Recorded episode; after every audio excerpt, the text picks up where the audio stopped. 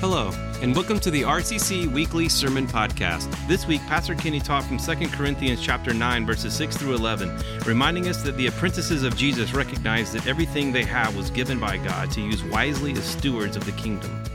Good morning, Remembrance Community Church. If you guys have your Bibles with you or your apps with you, you could turn to 1 Corinthians uh, chapter 1. We've been in 1 Corinthians here for a little over a month, so I want to give you a little recap and then we'll kind of dive in. So, the, some of the key principles that we've been learning from Paul writing to this church in Corinth is that we are apprentices of Jesus. Oftentimes, the Bible says we are disciples of Jesus, which just means a follower of Jesus. An apprentice is one who uh, apprentices under a master, like if you're a Star Wars fan, right? The Jedi's would apprentice under a Jedi master and learn the way of the Force. And to be a, an apprentice of Jesus is to spend time with Jesus, to become like Jesus, and then begin to live your life the way Jesus would live if he was living in your shoes. We are apprentices of Jesus.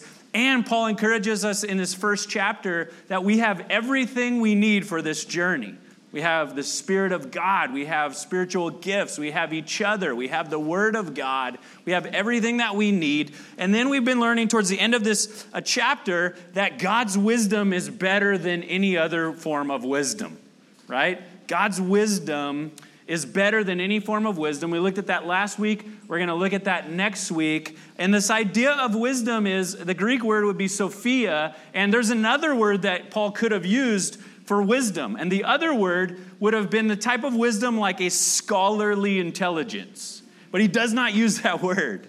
And that's a word that the Greek people would have really grabbed onto. But Paul uses this word, Sophia, and it's life skills. Or you could translate it sageness. It's like when you look at somebody and you go, that guy is living life, or that girl is living life like you should live life. They're a master of life. And the idea is that God is the master of life. So many people in our world are claiming to know the pathway to the better life. And Paul says the only pathway to the best possible life, the life that we might call as Christians a godly life, or if you're going to look at ancient scripture, it might look, call it a righteous life, the good life, the best life possible, is found in God's wisdom. Not your own wisdom, not the wisdom of the world, not the wisdom that you've that you've grown up and formed through whatever way and you think you know and the way that you process life sophia would be god's wisdom would be the right the, the, the way to your best life a righteous life. And as we dig into this paul is going to kind of unpack three areas in this letter, and it's actually in his two letters, where, where this becomes kind of a litmus test, where you could go, in these areas, are you trusting God's wisdom or the world's wisdom? Or your own, where are you getting Sophia, wisdom, life skills in these areas? And the first one would be sexuality. Hello? Sexuality, right? Like how you handle sexuality, dating, swiping, whatever it is, right? All of those things is are you trusting God's wisdom for these things or the world's wisdom? The other one would be power, or the, the more kind of polarizing one would, would be a, a, privilege, right? The idea of power or privilege is, is the, your ability to influence or, or, or impact things. Privilege or power. How are you handling your influence? And, and then one more would be money. And so this morning, as we're going through this idea that God's wisdom is better, I want to pick one of those. And I feel, interestingly, the, the least awkward of all of those to start with is money. Money, how you handle, how you view, how you, how you, how you leverage your money is a big deal. Now, a recent study, a recent survey from Hogwarts revealed that 12 out of 10 agree that talking about money in church is awkward. Now, if your brain listened to that statement and you're like, does not compute, congratulations, you're not crazy. Two of those three facts are not true. That's fake news. Hogwarts School is from Harry Potter. That's not even a real place. There's no survey that happened there. And if you survey 10 people, there's no way that you're going to get 12 of them to, to serve it. Well, actually, in our world, how often do we do, do people give their opinion when they're not asked? But for a survey, this isn't true. But the one thing that is true is it is a bit awkward to talk about money in church. But the fact is that Jesus did not shy away from talking about money as the rabbi of these apprentices.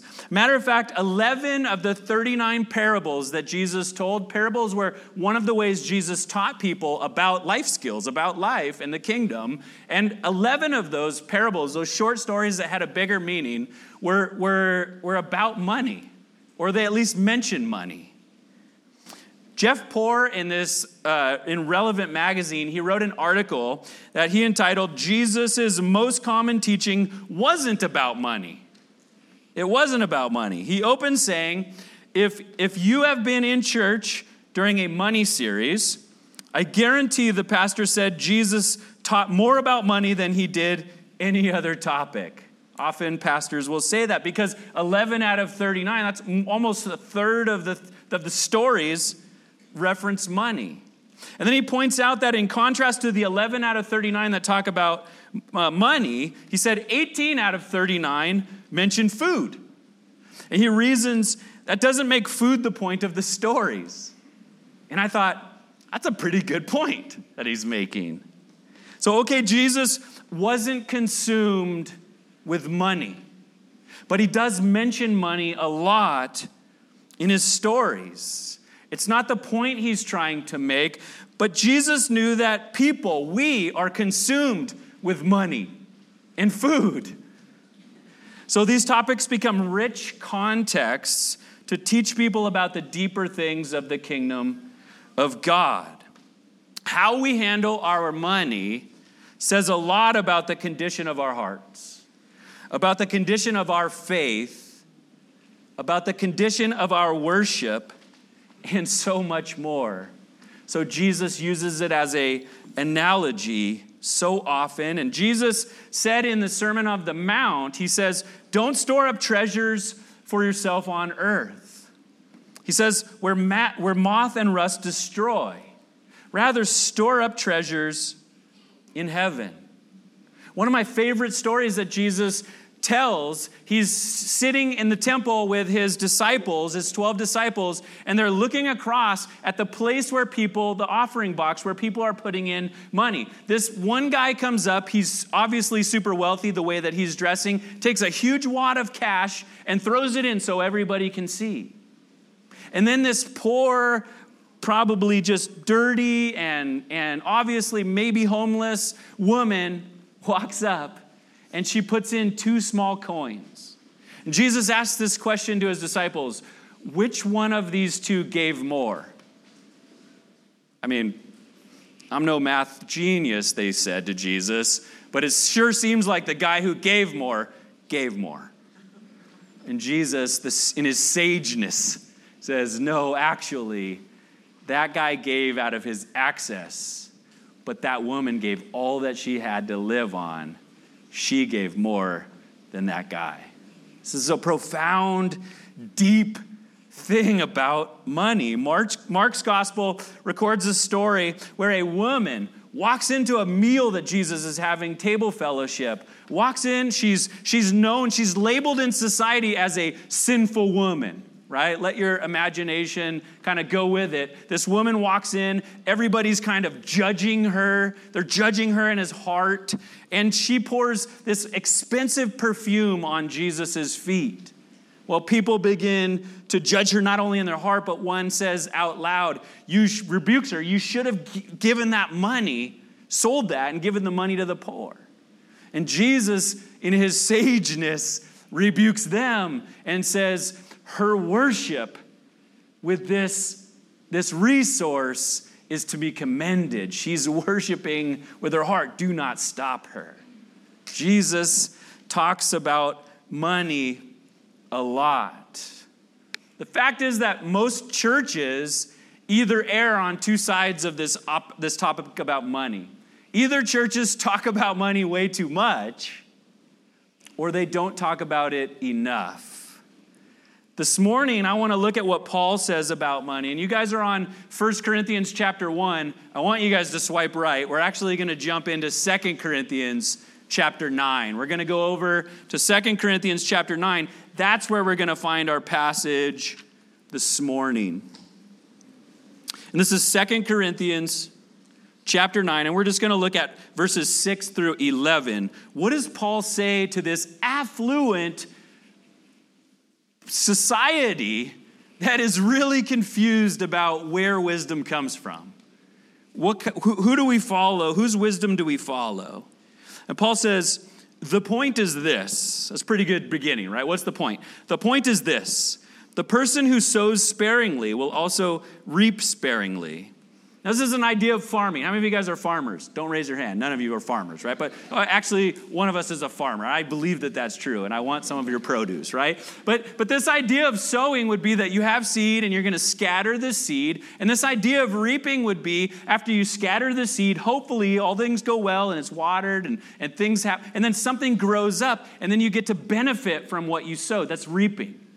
And so that's what, that's what Paul is talking about here. He goes, The point is this the person who sows sparingly will also reap sparingly, and the person who sows generously will also reap generously. Each person should do, uh, should do as he has decided in his heart, or should give as he has decided in his heart, not reluctantly or out of compulsion, since God loves a cheerful giver. That's a reference from the Proverbs, a book of wisdom. God loves a cheerful giver. And God is able to make every grace overflow to you so that in every way, always having everything you need, you may excel in every good work. As it is written, He distributed freely, He gave to the poor, His righteousness endures forever. Another reference from Psalm 112. And now the one who provides seed for the sower and bread for food will also provide and multiply your seed and increase the harvest of your righteousness. You will be enriched in every way for all generosity, which produces thanksgiving to God through us. Amen. And the first thing in your notes, the first fill in in your notes is this everything ultimately belongs to God. That's where we begin this journey. Everything ultimately belongs to God. And Paul says in verse 10, he goes, Now, the one who provides seed for the sower, who's that? That's God. God provides the seed to the sower and bread for food, and he will also provide and multiply your seed and increase the harvest of your righteousness. God is the one who provides the seed. God is able to provide. Why? Because everything is his. Everything is God's. So, the first principle in this idea that you need to know is this that as apprentices of Jesus, people who are following Jesus, saying we want to spend time with Jesus, we want to become like Jesus, we want to begin to live our life the way that Jesus would live our, our lives, apprentices of Jesus recognize that what they have is only theirs from God to steward for his kingdom. What you have is the Lord's. Dallas Willard says that disciples are those who seriously, intending to become like Jesus from the inside out, systematically and progressively rearrange their affairs to that end, under the guidance of the Word and the Spirit. Rearranging our perspectives on things like money and generosity is an apprenticeship issue. It's a discipleship issue. We're talking not about money this morning, we're talking about discipleship. Tim Keller says a steward is a person who has been entrusted with another's resources and who seeks to manage those resources according to the owner's vision and values. Are we looking to God and saying, What are your vision and values and then taking your provision and making spending it on on his values what he values and this this perspective starts with the recognition that everything is god's The psalmist in Psalm 24 says that. He goes, The earth is the Lord's and everything in it. The earth is the Lord's and everything in it. Last year, Forbes magazine interviewed this guy, Peter Grandich. I don't know if you've heard of him, but he wrote a book called Confessions of a Wall Street Whiz Kid. He made millions as a manager of professional athletes and built a whole company around it and became a Fortune 500 company. And then he wrote this book as he realized all that money left him empty spiritually. It didn't fulfill his greatest need, and he found that in God. And one of the quotes in the article says, What is Grandich, Grandich's number one most important biblical rule of finance? He said, God owns everything. You may have bought that house, but he gave you the money to buy it, so it is his. He didn't, he didn't get that wisdom from nowhere. This is the same wisdom in the ancient book of Deuteronomy that Moses shares with the people of Israel, God's people. In Deuteronomy 8, it says this it goes, Be careful that you don't forget the Lord your God. Don't forget God. When you eat and are full, and build beautiful houses to live in, and your herds and flocks grow large, and your silver and gold multiply, and everything else that you have increases, be careful that your heart doesn't become proud and you forget the Lord uh, who, who brought you out of the land of Egypt. In that state, you may say to yourself, My power and my own ability have gained this wealth for me. But remember that the Lord your God gives you the power to gain wealth, it comes from the Lord. And the second principle is this God doesn't need anything. God doesn't need anything from us. But he asks us to give, which is an invitation to participate in what God is doing. One pastor that I love to listen to, his name's Louis Giglio. Uh, he has this great sermon about generosity, and, and, he, and he draws from this, this obscure passage that I would never have thought of for generosity uh, called the, the, the triumphal entry. When Jesus enters into Jerusalem the last week of his life, we, got, we celebrated on, on Palm Sunday. Remember, he, he enters in on a what? On a donkey. And, and the story is, it says in, in Luke 19, it says, as Jesus approaches Jerusalem, he sent two of the disciples and said, Go into the village ahead. As you enter it, you will find a colt tied there, a little donkey, on which no one has ever sat. Untie it and bring it. If anyone asks you, Why are you untying this donkey? say this the Lord needs it. So Jesus is going to tell his disciples, like, go into town ahead of me, and you're going to see a donkey, prophetic. When you see that donkey, I need that donkey, so tell the owner that I need it. And suppose, I guess it's going to work out, right? Like Jesus, and this is this is actually a, a prophecy from the Old Testament in Zechariah. But think about, and, and Louis Giglio points out, think about the absurdity of this story. That Jesus needs a small donkey. And he sends his people ahead into the, in, in, into the city to ask for a small donkey. I mean, Jesus, who walked on water, asks his disciples to walk in and ask for a donkey and says, I need that donkey, right? Jesus, who has the power of, of creation, can just like create a helicopter, could create, you know, a tank, could just, just, just like, like disappear and then show up again some other place, rides in on a donkey and he gets that donkey from some guy that we don't even know about, gets to be part of this story because he said, Okay, you can use my donkey. Because Jesus said, I want to make you a part of this story by inviting you to participate by giving me your donkey. We get, we get invited in to the story. Jesus doesn't need your donkey, he doesn't need your dollars, he needs your heart. And he invites you into this process. Oswald Chambers, who wrote uh, Utmost for His Highest, a great resource if you're looking for like a daily read along. Um, you can also get into our He Reads Truth, She Reads Truth. But Os- I love me some Oswald Chambers. He says, God wants us, He doesn't need us. He invites us to participate in His mission. And the third principle that we would, we would draw from this is that everything you have is from the Lord, and he is, prov- he is able to provide everything that you need. Everything you have is already from God, and He's able to provide everything that you need. You don't need to have an anxiety attack about money if you're with the Lord. God, God has everything at His disposal. In 2 Corinthians 9 8, we read, and God is able to make every grace overflow to you. Grace is, remember, we learned earlier that grace is God's presence with us, His empowering presence with us. God's empowering presence. When Paul goes, You have everything that you need, you have God's grace and His Spirit. We, we have His empowering presence. And here he goes, And God is able to make every grace overflow to you, so that in every way, always having everything you need, you may excel in every good work. What's the application?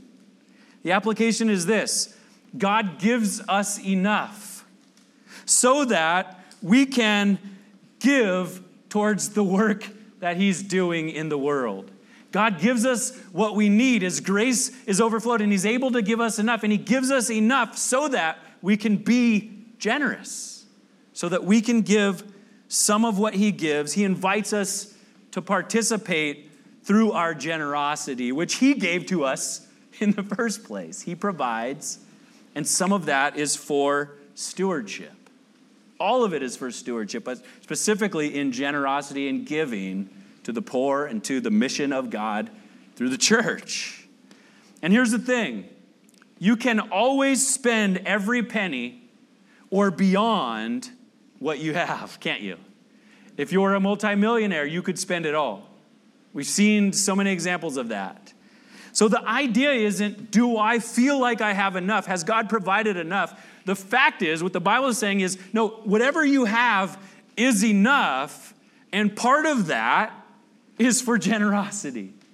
So you, you set your means at that place. It's a discipline to set your means that some of this is for generosity. Now, here's the second thing in your notes, the fill in. Every apprentice of Jesus should give. Every apprentice of Jesus should give. A friend of mine told me this story. He's now the same age as me. We went to high school together, but he told me this story. He grew up Catholic. His name is Johnny. And when Johnny was nine years old, he used to live on Avenue G in the apartments, if you're familiar with Redondo Beach. And he used to go to the Catholic uh, church that's right there. I used to live right down the street from it, so this is a great story I could relate to, right? And Johnny, when he was nine years old, he had a single mom. He was the only kid, and his mom was a great mom. Um, she, she, she, she, she loved him. She, she, she did the best that she could as a single mom, and he would have chores that he would go. And he told me the story that one day his mom handed him 10 $1 bills. 10 $1 bills and, and it was right before he was going to go to this catholic mass which he was he she, she made sure that he wanted to go to, right, every weekend. And she handed him this 10 $1 bills, and she reminded him now, 10% of that 10% of that is for the Lord. And then she quizzed him at nine years old, like, okay, what's 10% of $10? Oh, that's $1. Okay, good job, Johnny, right? You're on the right track. One of those dollars is going to go to the offering. And she taught him, and, and 20% of that should go towards saving for a rainy day. She's trying to teach him life skills. She's a sage, right? This is Sophia wisdom, right? It's God's wisdom. Save for a rainy day and give, right? And, and then, so he goes, okay, I get it. It's $2, right? And so he's walking to Catholic church and he's got his $10. He's got his game plan. He's got his, his mom, Sophia, with him, right? And, and he stops at the liquor store. He ends up spending $4 on, on stuff he loves, right? It's his money. He, he spent $4. As he was leaving, he saw one of his friends, and his friends was skateboarding and it was all sweaty and wanted a drink and said, Can I have a dollar? He said, Okay, well, I have plenty. Uh, my mom always teaches me to be generous. Here's a dollar, right? So now he's walking over to Catholic Church, got his whole bag of, of goodies, right? And he's all excited. Uh, he got a big heart because he just was generous. And then he sees another one of his friends who wants to sell him a used skateboard, that, which he really loves, for only $5. I mean, it's a deal that he cannot pass up. So he buys this skateboard, goes to church. When he gets home, his mom asks him, How was church? And then she asked him, Did you put your 10% in the offering? Now, Johnny doesn't want to lie to his mom, so he, he, he, he just explains to her all the important expenditures, really highlighting how generous he was to his friend, giving her a dollar. And he says, This is him in his older age. She wasn't having it. She wasn't having it. That week, she, she helped him uh, do extra chores to earn a little bit extra money, and she walked him over uh, by, like, like with his hand, and they together put in two weeks' worth of, of offering. She was teaching him life skills. Now, here's the thing as apprentices of Jesus, we should give to the kingdom work. Most of us understand that.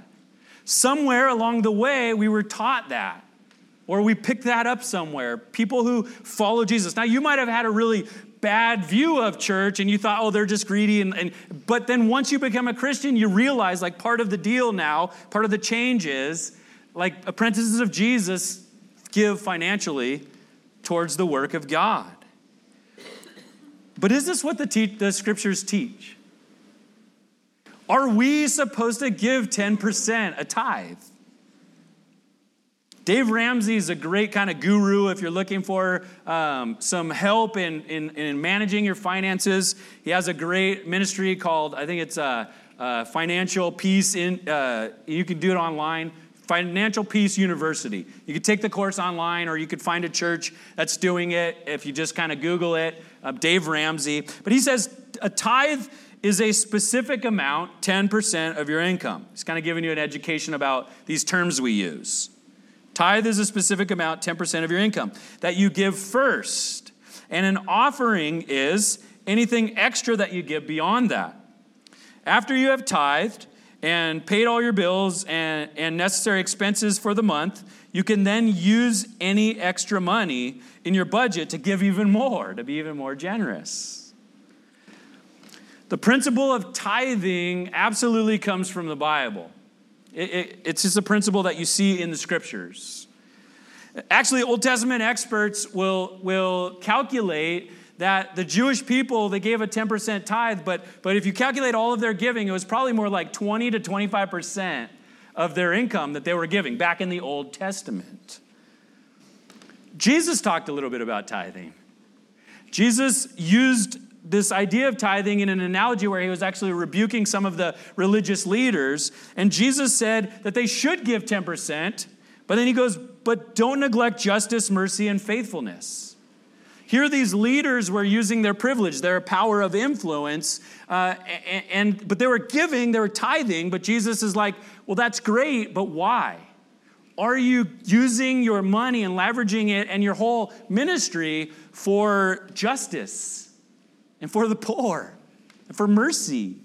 Are you using it? So he goes, you should tithe, but also you should, you should, it should be more than just this money thing. Tim Keller, another great scholar of our days as a pastor in, uh, in New York. He's kind of the go to guy if you want some sageness or wisdom um, in our day. He says, In the Old Testament, believers were required to give a tenth of their income to, support, to the support of ministry and the needs of the, of the poor. The New Testament teaches that we should give as we are able. Therefore, this, the, the, the tithe is seen as a kind of minimum guideline for giving. In other words, some New Testament scholars are looking at this and go, is the tithe just an Old Testament thing? I mean, Jesus talked about it. And then there's a million questions that you could go like, well, do I give 10% like of, of, of my net or my gross? Or do I even do I need to look those terms up? Or like, or or what? Like what if I what if I buy a house and I sell it? Do I give 10% of the whole amount or just the amount I made? Probably there's like a million questions. And he's like, no, well, I think the wisdom would be like at the point where you're trying to figure all of this out, the point is not is not to figure that out in all the technicalities. Is your heart generous? Give as you're able. If you're able to give more, you should give more. If you're like trying to figure things out and you need to go to the financial peace university and get your finances, like, like maybe you might give a little bit less uh, in this season, but your heart wants to give more. I want to I want to figure this out, right? It, it's more of a heart issue than a technicality issue. But here's a fact. USA Today says that an average American spends 18,000 a year on non-essentials. We spend a lot of money. If you made $180,000 last year, which most of you guys are like, I wish. If you made $180,000, that would be 10% of your income on stuff you don't need. For most of us, 18,000 is way more than 10% that we spend on stuff we don't need. We're like Johnny buying a skateboard and, you know what I mean? Barna Research Group is a Christian, they, they do a bunch of surveys. This one's not a fake, this one isn't from Hogsworth. But they say average Christians who, who mark on a survey that they consider themselves very committed to church. So these are people who are very committed to church. They give on average 2.6%. Now, to give you some reference, this is the lowest point in history. It's the lowest average in history the church has given even lower than during the American Great Depression. The church is less generous towards God's kingdom than it ever has been in history. Another church stat organization estimates that less than 25% of the people who go to church give anything at all. Less than 25%. And this is an inter- interesting fact those who make $20,000 or less are eight times more likely to give than those who make 75,000 or more. 2 Corinthians 9, 6 through 7, he says, The point is this the person who sows sparingly will also reap sparingly, and the person who sows generously will also reap generously.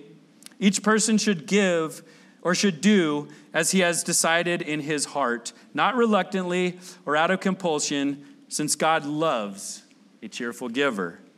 So, some of the principles that we see in this passage are that God is calling us, or Paul is giving us wisdom, that we should give generously. Give generously. It's not the amount that matters. Remember, the widow who puts in two coins was very generous. You go, well, how far is that two coins going to go? In God's kingdom, very far. I mean, in God's kingdom, where a couple of loaves of bread can feed 5,000, two coins could probably do a lot. And this huge wad of cash, that didn't impress God. It's not about the amount, because God is so far above that. He already has everything. If you give him a big wad of cash, you think God's impressed? He's like, you remember, remember when you watched the sunset? I made it. You think he's impressed with your money? No. But he wants you to give generously. The person who sows generously will also reap generously. 2 Corinthians 8, a chapter before, Paul is giving them the, the context of this, of this letter is that Paul is, he wants, he wants the people of, of Corinth to give a specific tithe that's going to help the people who are suffering, the Christians who are suffering in Jerusalem. If you know church history, they're suffering greatly. In Corinth, they have a lot. He goes, We're going to take up a collection. I want you to be extra generous for the people, for, for your fellow brothers and sisters who are being persecuted. It's a great cause. And in chapter 8, he kind of gives them this like brotherly, I don't know what you call it, but it's maybe brotherly love or just kind of like, it's almost like a noogie. We want you to know, brothers and sisters, about the grace of God that was given to the churches of Macedonia.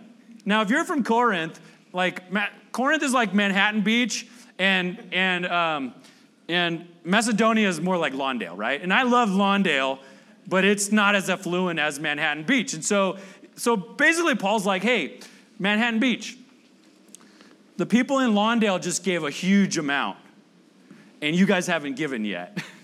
That's kind of the idea. A little noogie during a severe trial brought about by affliction. They're facing a, a really big trial, like they're, they're just, they're hurting. But, but their abundant joy and their extreme poverty overwhelmed in a wealth of generosity on their part. They're probably not giving as much as you are able to give, but they, they gave like the widow above and beyond what they were felt like they were able. In their suffering, they gave. And he goes, I can testify that according to their ability they gave and beyond their ability of their own accord. They just did it naturally. I didn't even have to talk to them about it. It's a little noogie. Generosity to Paul equals sacrificiality. Give sacrificially. God doesn't need your money. Your joy in giving is the issue to Paul. God wants all of your heart. And, and the first step for some of us is to give a little bit of our money. Once all of your heart, and the first step is to give some of our money. Give generously, give consistently. He says each person should do as he has decided in your heart. Church, maybe this is one of the applications for you. Have you already decided as part of your kind of rule of life or your, your, your game plan for your spiritual journey as your apprenticeship? Have you sat down with your spouse if you have one or, or, or, or wherever you're at? Have you sat down and decided in your heart what you're going to give? Have you come up with your own decision about that? The wrestling with the 10% and all that? Well, have you, ha, before we even get there, the technicalities, is your heart desiring to give? And he says, give cheerfully.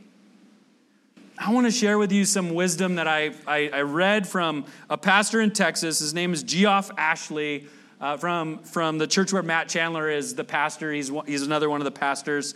And he says, he says this, and I think this applies definitely to our finances, but to so many areas of our life. So let's sit here for a second. He says, if you can't give cheerfully, if you you're if you're like hearing like like oh another talk about money, if you can't give cheerfully, he's like Paul's like give joyfully, not reluctantly, like like make it a thing of worship. Well, what if, what if you're not there? Well, here's some good advice. If you can't give cheerfully, give anyway. Don't compound your internal sin with external sin. But as you do, confess your struggle. Seek clarity on the disconnect between your heart and the gospel. Pray for joy, and then walk in repentance. I feel like this could be and so like if you if you don't feel like going to church one Sunday, go anyways.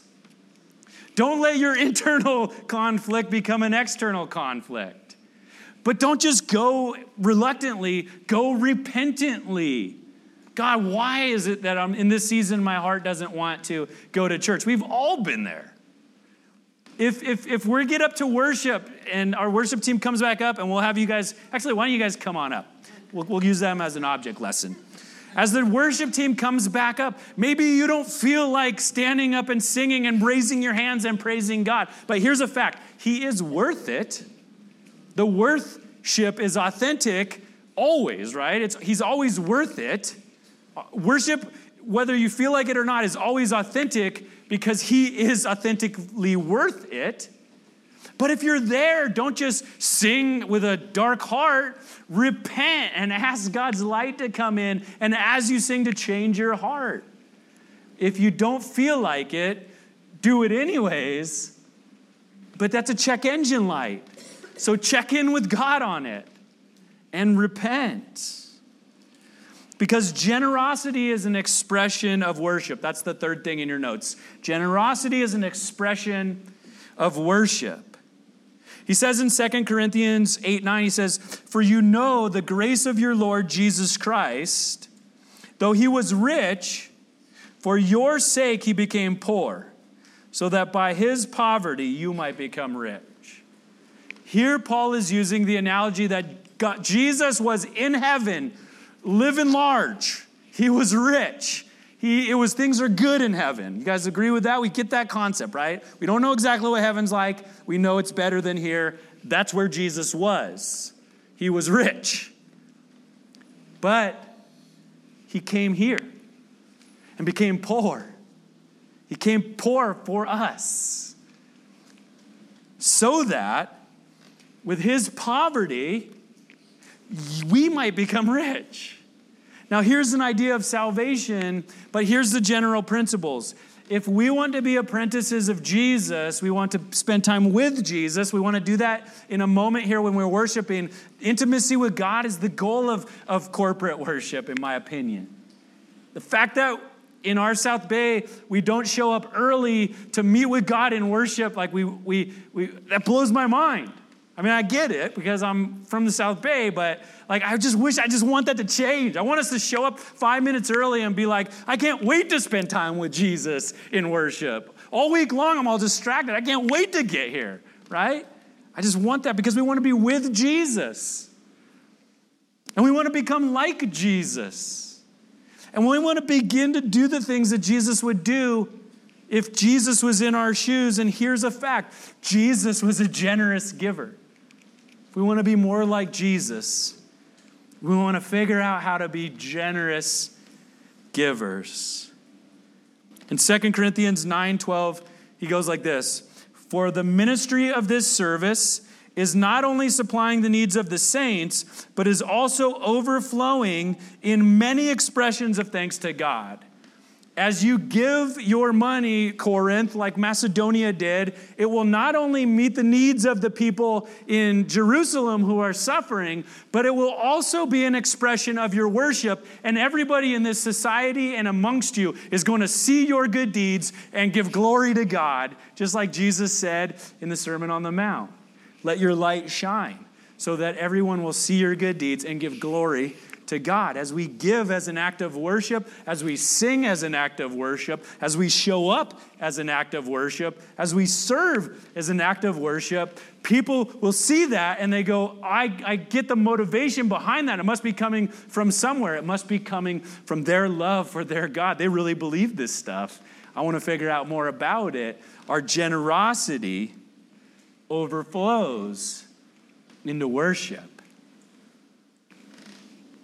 This week, here's a couple of practices that we might that we might take next steps with.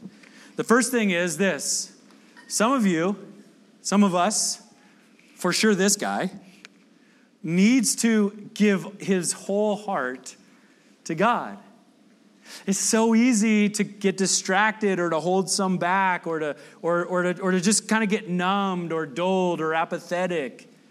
Each week we get an opportunity to repent and re acknowledge our total devotion to God through Jesus Christ, who gave his total devotion as he came from heaven to earth to give your whole self to God.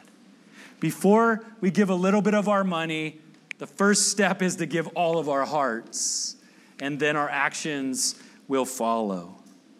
The second thing I would give as a practice would be this Decide in your heart, here's a practical one. Decide in your heart with your spouse or, or, or by yourself or with, with your team or with whatever it is that, that, that, that figures out how you spend your money. Decide in your heart what you will give. Make a plan what you will give. And then get some resources. In, in a few weeks, we're going to begin a class. Brittany's going to teach where we're going to, we're going to read a book um, called Treasure Principles, and Brittany's going to lead a little bit of class that goes through the book. Um, sign up for that. You get the book, I don't know, it's like five or six bucks. It's not uh, expensive. And then you can come to the three week class and learn more about this. Google Dave Ramsey Financial Peace University. I'll tell you the class is $130, but it's a like 11 week online course that you can take, and it will really help you figure out how to live within your means so that you can be more generous.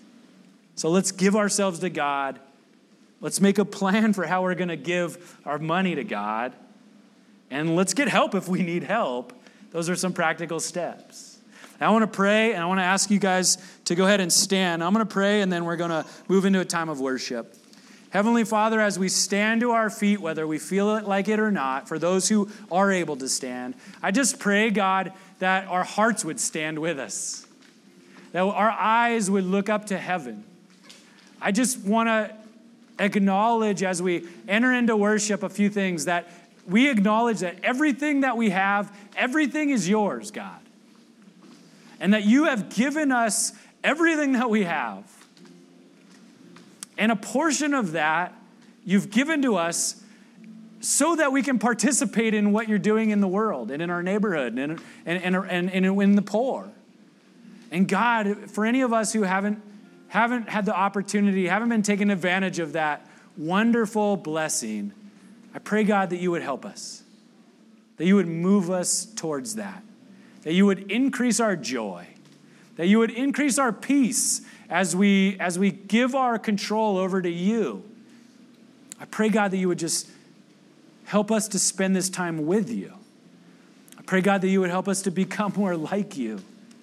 I pray, God, that you would help us to begin to live our lives the way that you would live if you were in our shoes. And right now, we want to give you all of our hearts in corporate worship. I pray that this time would be a powerful time where we would meet with you intimately and be changed from the inside out and ready to go change the world. In Jesus' name, amen. Thank you for listening to the RCC Weekly Sermon Podcast. You can find all our sermons online at remembrancecommunity.org forward slash sermons. Thank you for listening.